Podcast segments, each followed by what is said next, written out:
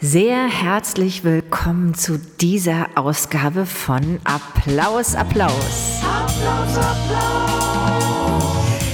In unserem heutigen Gesprächssprint, und das ist dieses kleine sportliche Format, das wir erfunden haben, um uns gleich zum Kern durchzufragen, wollen wir es wieder wissen. Wie hält es denn nun unser heutiger Gast mit der Liebe, wenn das so ist, zum Theater und ob das Ganze auch eine Zukunft hätte? Applaus, Applaus, Applaus.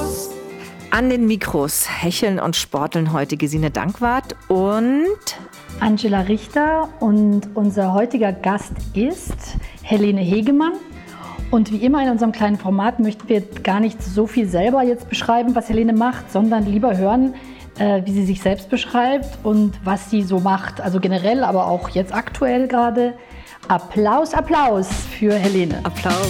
Applaus, Applaus. Dankeschön, Dankeschön. Jetzt muss ich mich selber beschreiben. Ja, bitte. Hätte ich das gewusst, hätte ich was vorbereitet. Ähm, was ich so mache, wollt ihr wissen? Oder ähm, ja. ähm, wahrscheinlich würde ich mich am Ende als Autorin und Regisseurin bezeichnen relativ früh angefangen mit einem Film, für den ich jetzt das Drehbuch geschrieben hatte, drei Romane veröffentlicht, für Theater und Oper inszeniert und ähm, äh, mein, ja, ja, fällt euch noch was ein? Ja, da, damit haben wir doch schon mal einen äh, super Einstieg, auf den wir nachher zurückkommen wollen, auch gerne auf den Film, den ich vorhin mir gerade noch mal angeguckt habe, habe ich ein paar Fragen zu. Aber vorher, um uns warm zu fragen, die Synapsen äh, warm zu kneten oder vor allem auch deine, ist es bei unseren Sprints Usus, dass wir uns in unseren inneren Ballettsaal oder vielleicht in dem Fall inneren Boxring oder wohin auch immer begeben. Und wir wollen ein paar Fragen, die du auch hoffentlich meistens mit Ja oder Nein beantworten kannst, auf dich losjagen. Mhm. Ähm, Zumindest so schnell wie möglich oder so ja, kurz genau. wie möglich. Das hängt dann eher an uns wahrscheinlich. Ne? Mhm. Äh, Laptop oder Notizblock? Notizblock. Machst du Premierengeschenke? Äh, ach so, schnell, ne? Nein. wir, sind ja erst am Anfang. genau. Okay, was leichtes. Sekt oder Selters? Mm, Selters. Ophelia oder Gertrud? Ophelia. Performance oder Figur? Performance. Dorf oder City? City, City. Club oder Bar? Bikini oder Badeanzug? Äh, ich würde sagen Club. Okay. Äh, Theaterstream anschauen oder Netflix? Weder noch. Ist das Deutsche Stadttheater over und wenn ja, warum? Inhaltlich ja. Das Konzept als solches ähm, hat, glaube ich, seine beste Zeit noch vor sich. Äh, das, das, da mache ich auch schon mal ein inneres Kreuz für eine spätere Frage. Ähm, magst, du, äh, magst du Tradition? Ja. Warum sind Theaterkantinen die Hölle und das Paradies zugleich? Theatergardinen? Äh, nee, Theaterkantinen. Achso, ich dachte, ich dachte gerade, das sei so ein Fachbegriff für Vorhang, den ich noch nicht kenne. Ähm, äh, Theaterkantinen, die Hölle und das Paradies zugleich. Ähm, äh, äh, äh, äh, weil, weil Kantine und Theater wahrscheinlich ein Widerspruch in sich ist. Mhm. Aber frag mich das später einfach nochmal. Okay, das ist schon eine gute Antwort auf jeden Fall. Ähm geht so, Angela, geht so. Dann habe ich noch so ein bisschen so ein, ein äh, wie sagt man, wenn man in die Knie gehen muss oder was Unangenehmes macht, ähm, Planks zum Beispiel. Hört deine Freiheit da auf, wo die der anderen beginnt? Ja. Wurdest du oder ja, äh, okay, darauf komme ich, da mache ich mir jetzt auch noch mal eine äh, Notiz für später. Aber wurdest du oder bist du je beteiligt oder Zeuge einer Handlung von MeToo gewesen? Ja, äh, ja, ja, schwierig, ja. Okay. Hm. Und bist du ein alter weißer Mann? Und wenn ja, warum? Ja. ähm, nee, eben überhaupt gar nicht, aber ich habe mich lange für eingehalten. Ich finde, wir haben so viele Kreuze, wo wir nachher weiter nachfragen wollen äh, und weiter sprechen wollen. Und wir wirken doch alle wahnsinnig fit im Kopf jetzt schon. Und deswegen würde ich sagen, gehen wir mal weiter zum nächsten, zur nächsten Rubrik, oder? Was, was meinst genau, du? Genau, also die nächste Rubrik wäre jetzt sozusagen ein Ort, ja. Mhm. Und ähm, wir denken uns ähm, immer so einen speziellen Ort äh, aus für eine Person. Und bei dir haben wir uns, ähm, ich habe so überlegt, so mit was assoziiere ich dich? Und das letzte Mal, als wir uns getroffen haben, äh, hast du mir erzählt, dass du äh, Kampfsport machst und hast dann auch gleich mhm. so ein paar krasse Übungen gemacht und auch Leute schon umgehauen und so. Was? Und, ähm, wann war das, Angela? ich glaube, das war, also direkt umgehauen nicht, aber es war auf jeden Fall, äh, du hast mir ein paar so gleich so ein paar, paar Moves gemacht und so. Und ähm, Genau, und deswegen habe ich so, meine erste Assoziation war eigentlich sofort so ein Sparring irgendwie äh, als Ort. Und da hatten wir dann die Idee, das vielleicht auch noch anders zu kombinieren, Gesine. Ja. Da ja, übergebe genau. ich jetzt an dich. Genau. Und ähm, das äh, Gemeine und Schöne ist an den Ort, an den wir uns begeben wollen, dass wir gerne möchten, dass du den uns weiter erfindest. Ähm, mhm. Also du, du äh, bist ähm, Teil einer Investment-Projektentwicklungsfirma und äh, diese Firma hat sich die Volksbühne gekrallt und mhm. möchte dort einen funktionierenden ähm, kommerziellen Laden draus machen und du sollst das mit umbauen und projektionieren. Äh, Im Zentrum wahrscheinlich Wellnessbereich und Fitness wahrscheinlich. Äh, warum habe ich damit? Warum mache ich damit? Weil es wahnsinnig viel Geld gibt. Einfach unfassbar. Das ist kein Grund, dafür. das ist kein Grund. Nein, da äh, ich was Besseres Weil du ausdenken. selber dir dann in der, weil es wahnsinnig wenig gibt, weil du selber dann dort wahrscheinlich dann noch einen Ort haben wirst und ähm, du kannst das Ganze auch von woanders her aus machen, weil du wahrscheinlich den, die, das Theater kennst. Das ist irgendwie total easy Job für dich. Und ähm, was wäre denn für, was wäre denn ein Grund, das zu machen? Naja, weil ähm, sie die einzige Überlebende von uns dreien ist. Ja, genau. Ähm, dann, die sich noch an die Volksbühne erinnert. Also, ähm, ja. also ich kann ja nochmal die Jobbeschreibung fertig machen und dann kannst du nochmal mhm. entscheiden, mit was wir dich überreden könnten.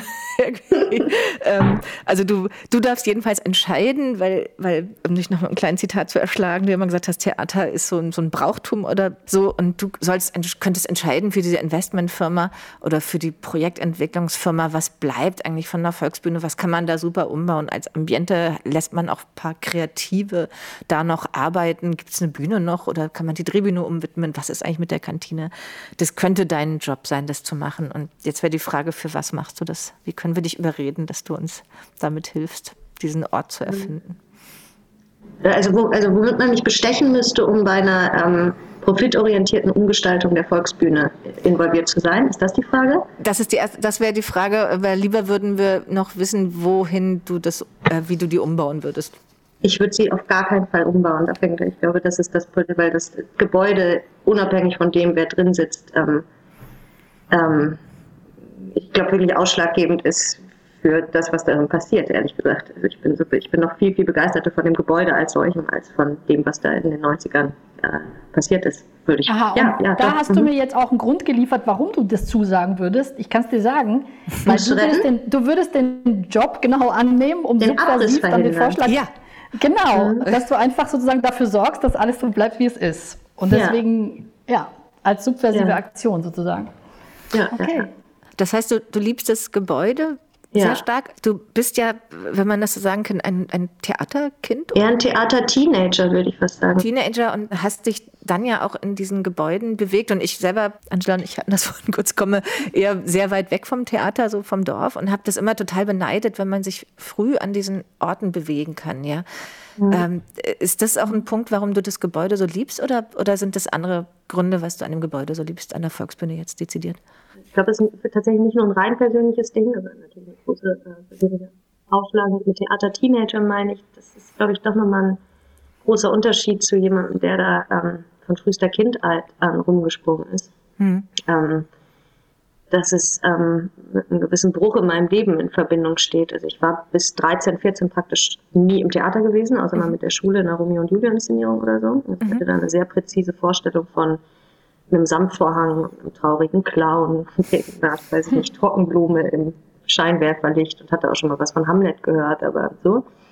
Ähm, und das Tolle war, dass man dann, ich dann mit 14 zum ersten Mal in die Volksbühne ging, wo mein Vater arbeitete, ähm, und da erstmal nur in dessen Büro saß und da Hausaufgaben gemacht hat. Und das Gebäude aber tatsächlich, also sowohl ähm, das Foyer als auch ähm, das ganze Hintergebäude, wo die Büros eben und so sind, äh, dass das ein, äh, äh, dass das ein unfassbar sicherer Ort war für mich. Ich kann euch aber jetzt mhm. auch nicht, es würde zu weit führen, oder mhm. zu erklären, warum oder so, aber mhm. das war ähm, irgendwie, war da Frieden. Ich weiß auch nicht warum. Wahrscheinlich war alles, ähm, ja doch, wahrscheinlich, wenn man, machte, wenn man da im Büro saß oder auch in der Kantine saß, gab es immer so Lautsprecher. Es gibt hm. ein Nebentheater, wo man laut drehen kann, was da gerade auf der Bühne stattfindet. Mhm. das waren in dem Fall Proben, Idiot war vorher gewesen, aber für irgendein Dostoevsky-Abend von Kastorf. Das bedeutete, man hat immer dieses, diesen Lautsprecher aufgedreht ähm, und irgendwelche Schauspieler schrien sich die Seele aus dem Leib. Man hat nur Schreien gehört, was man als Teenager nicht richtig identifizieren konnte natürlich und dann aber auch wieder abdrehen konnte. Und ich glaube, das war maximal beruhigend zu wissen, dass ähm, alle Abgründe in einem speziell dafür vorgesehenen Bereich in diesem Gebäude, nämlich auf der Bühne, abgearbeitet wurden äh, und man selbst dadurch, wisst ihr, also es war einfach mhm. ausgelagert. Es fand mhm. statt und durfte stattfinden. Ähm, und äh, das, das ist so jetzt frei assoziiert vielleicht einer der Gründe dafür, dass das äh, für mich so ein ausschlaggebend, mhm. äh, ja, ja, ja. Also so ein ausschlaggebender Moment im, in der Rückgewinnung meines Grundvertrauens oder so. Mhm. Das war dieses Gebäude und zwar explizit das Gebäude, nicht die mhm. Wow, ja. Das ist nachvollziehbar, finde ich, wie du das beschreibst. Und ähm, wie hieß das eigentlich? Ich meine, du bist mit 14 dahin gekommen und ähm, das ist ja wirklich äh, ein ganz interessantes Alter für so, ein, für so einen Bruch und so eine, so, so, so eine Lebensrichtung. Und hast dann aber auch so blitzschnell aus meiner Wahrnehmung äh, so sofort angefangen, selber äh, Sachen zu erschaffen. Ja, also erstmal mit dem Schreiben natürlich auch. Und wie, ähm, Hattest du irgendwann Angst? Äh, äh, beziehungsweise mein Eindruck von außen war dann so, wow, wie angstlos jemand losgeht und dann einfach mal so ein, also vorher hast du ja auch schon im Netz geschrieben und so, aber auch so einen Roman hinknallt. Also ich fand das total irre. Glaubst du, dass das auch damit zu tun hat, dass man als Teenie eben so einfach mal so loslegt? Hm, das war, es ist interessant, dass das so, Angst, als so angstfrei empfunden wurde, weil ich mhm. natürlich also Angst gesteuert war. So. Mhm. Und ich glaube oh, aber die Angst vor, ähm, Mm. Ich wünschte, ich hätte vorhin noch mal ein bisschen besser drüber nachgedacht und nicht nur die ganze Zeit Knäckebrote gegessen. Man muss immer aufpassen, was man sagt dann. Aber die, die, ähm, äh, die Angst äh, vor wirklich existenziellem Untergang, und damit meine ich jetzt wirklich auf der Straße ähm, landen, war, glaube ich, größer als die Angst vor ähm, einem beruflichen Scheitern. Äh, auch wenn man darüber als 14-Jährige natürlich noch nicht nachdenkt, weil man da in der Regel keinen Beruf so richtig ausübt. Aber äh, das war das war nicht nur, ich habe jetzt Bock, einen Film zu machen und, und Bock, ein Hörspiel zu schreiben oder so. Das war irgendeine existenzielle Panik. Ich weiß nicht warum.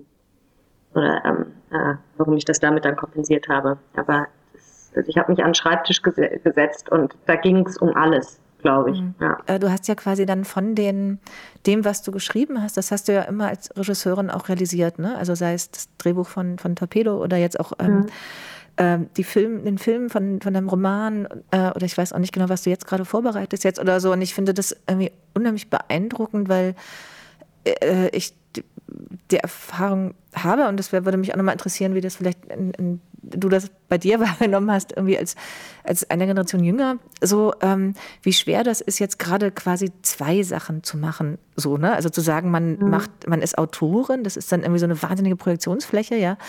Und, und ähm, dann zu sagen, aber ich bin irgendwie auch Regisseurin und ich realisiere das und welche Rollenfächer muss man da so aufziehen, wie, wie autoritär muss man sein oder wie durchsetzungsstark für das eine oder andere.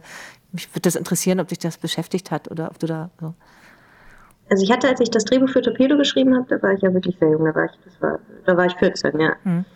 Und ich hatte mir eigentlich vorgestellt, dass ich das verticke und das irgendjemand anders inszeniert und habe das wie wahnsinnig irgendwie rumgeschickt und E-Mail-Adressen von Produktionsfirmen rausgefunden und so. Und war davon ausgegangen, dass irgendjemand das an einen jungen Regisseur vermittelt.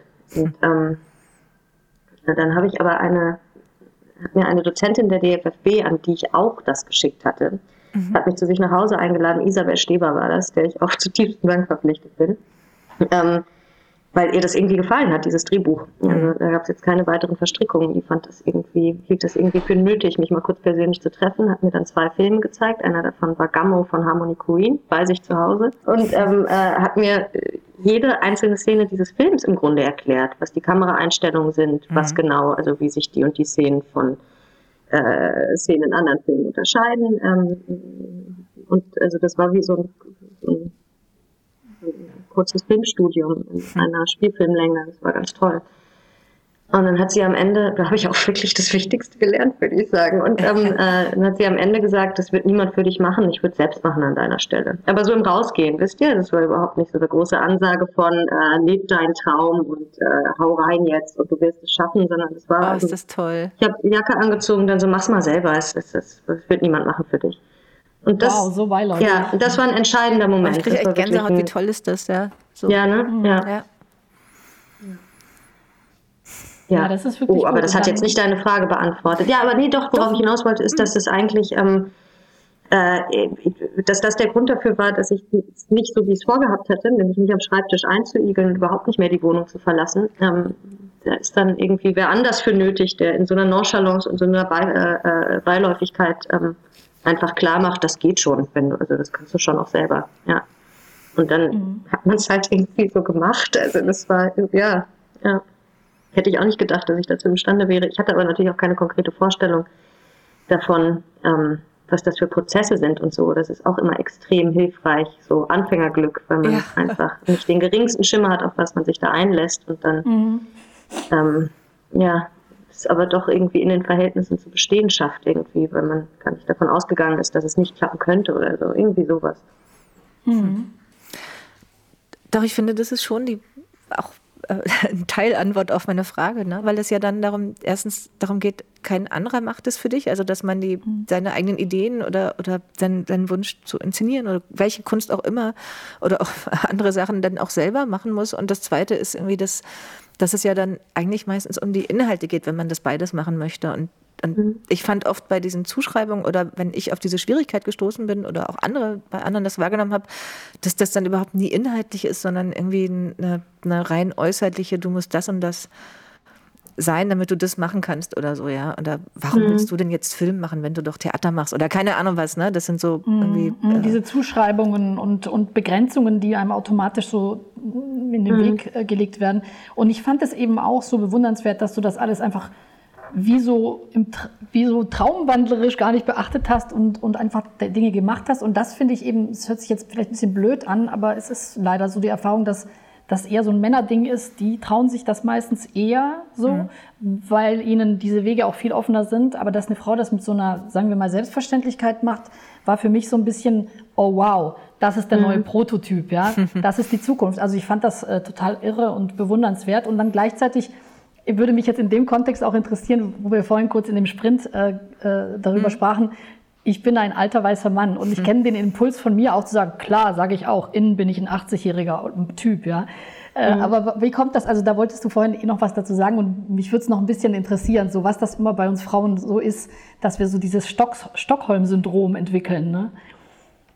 Also ich weiß gar nicht, ob es unbedingt Stockholm-Syndrom ist. Es ist einerseits natürlich ein äh, der Wunsch, diese Art von, kriege schon Gänsehaut bei, äh, wenn ich MeToo höre, obwohl ich weiß, dass das auch nicht ganz gerechtfertigt ist, aber weil das für mich einfach auch äh, einfach nur so in versalen Lettern steht darüber, mangelnde Differenzierung. Wisst ihr? Also das ist so, das ich kriege immer ja. so einen Schreck, weil ich einfach denke, ah, das Schlimmste, was man im Moment machen kann, ist Sachen über einen Kamm scheren und irgendwie dogmatisch kopflos in eine Richtung rennen, nur weil äh, da ist, also weil in diese Richtung auch gerannt werden muss und so. Aber das als ein Pulk, das ist, das, das, das finde ich immer irgendwie, das finde ich eine totale Bedrohung. Also ich empfinde das wirklich als totale Bedrohung. Äh, und andererseits ist es ein ganz simpler Mechanismus von, man hat die Wahl zwischen Opferstatus oder Täter und ähm, sehr viel weniger schmerzhaft ist dann doch das Tätersein. Ich glaube, ganz, ganz einfach, ja. Oder? Ohne es selbst zu sein, aber es, so ein, so ein, es, gibt, es gibt da so ein gutes Beispiel. Ich habe Sophie Reuss getroffen, nach, ähm, als MeToo gerade so aufkeimte. Mhm. Wir haben total drüber gelacht, weil bei uns beiden der allererste Impuls nicht war, ah, welches Arschloch hat mich mal angegrapscht während irgendeiner Produktion oder so, ähm, äh, sondern der erste Impuls war, scheiße, wen hab ich, oh Gott, wer meldet sich da jetzt, wem bin ich mal zu nahe getreten? So. Und das ist reiner Selbstschutz, würde ich sagen. So. Und ähm, eine Art von Abspaltung.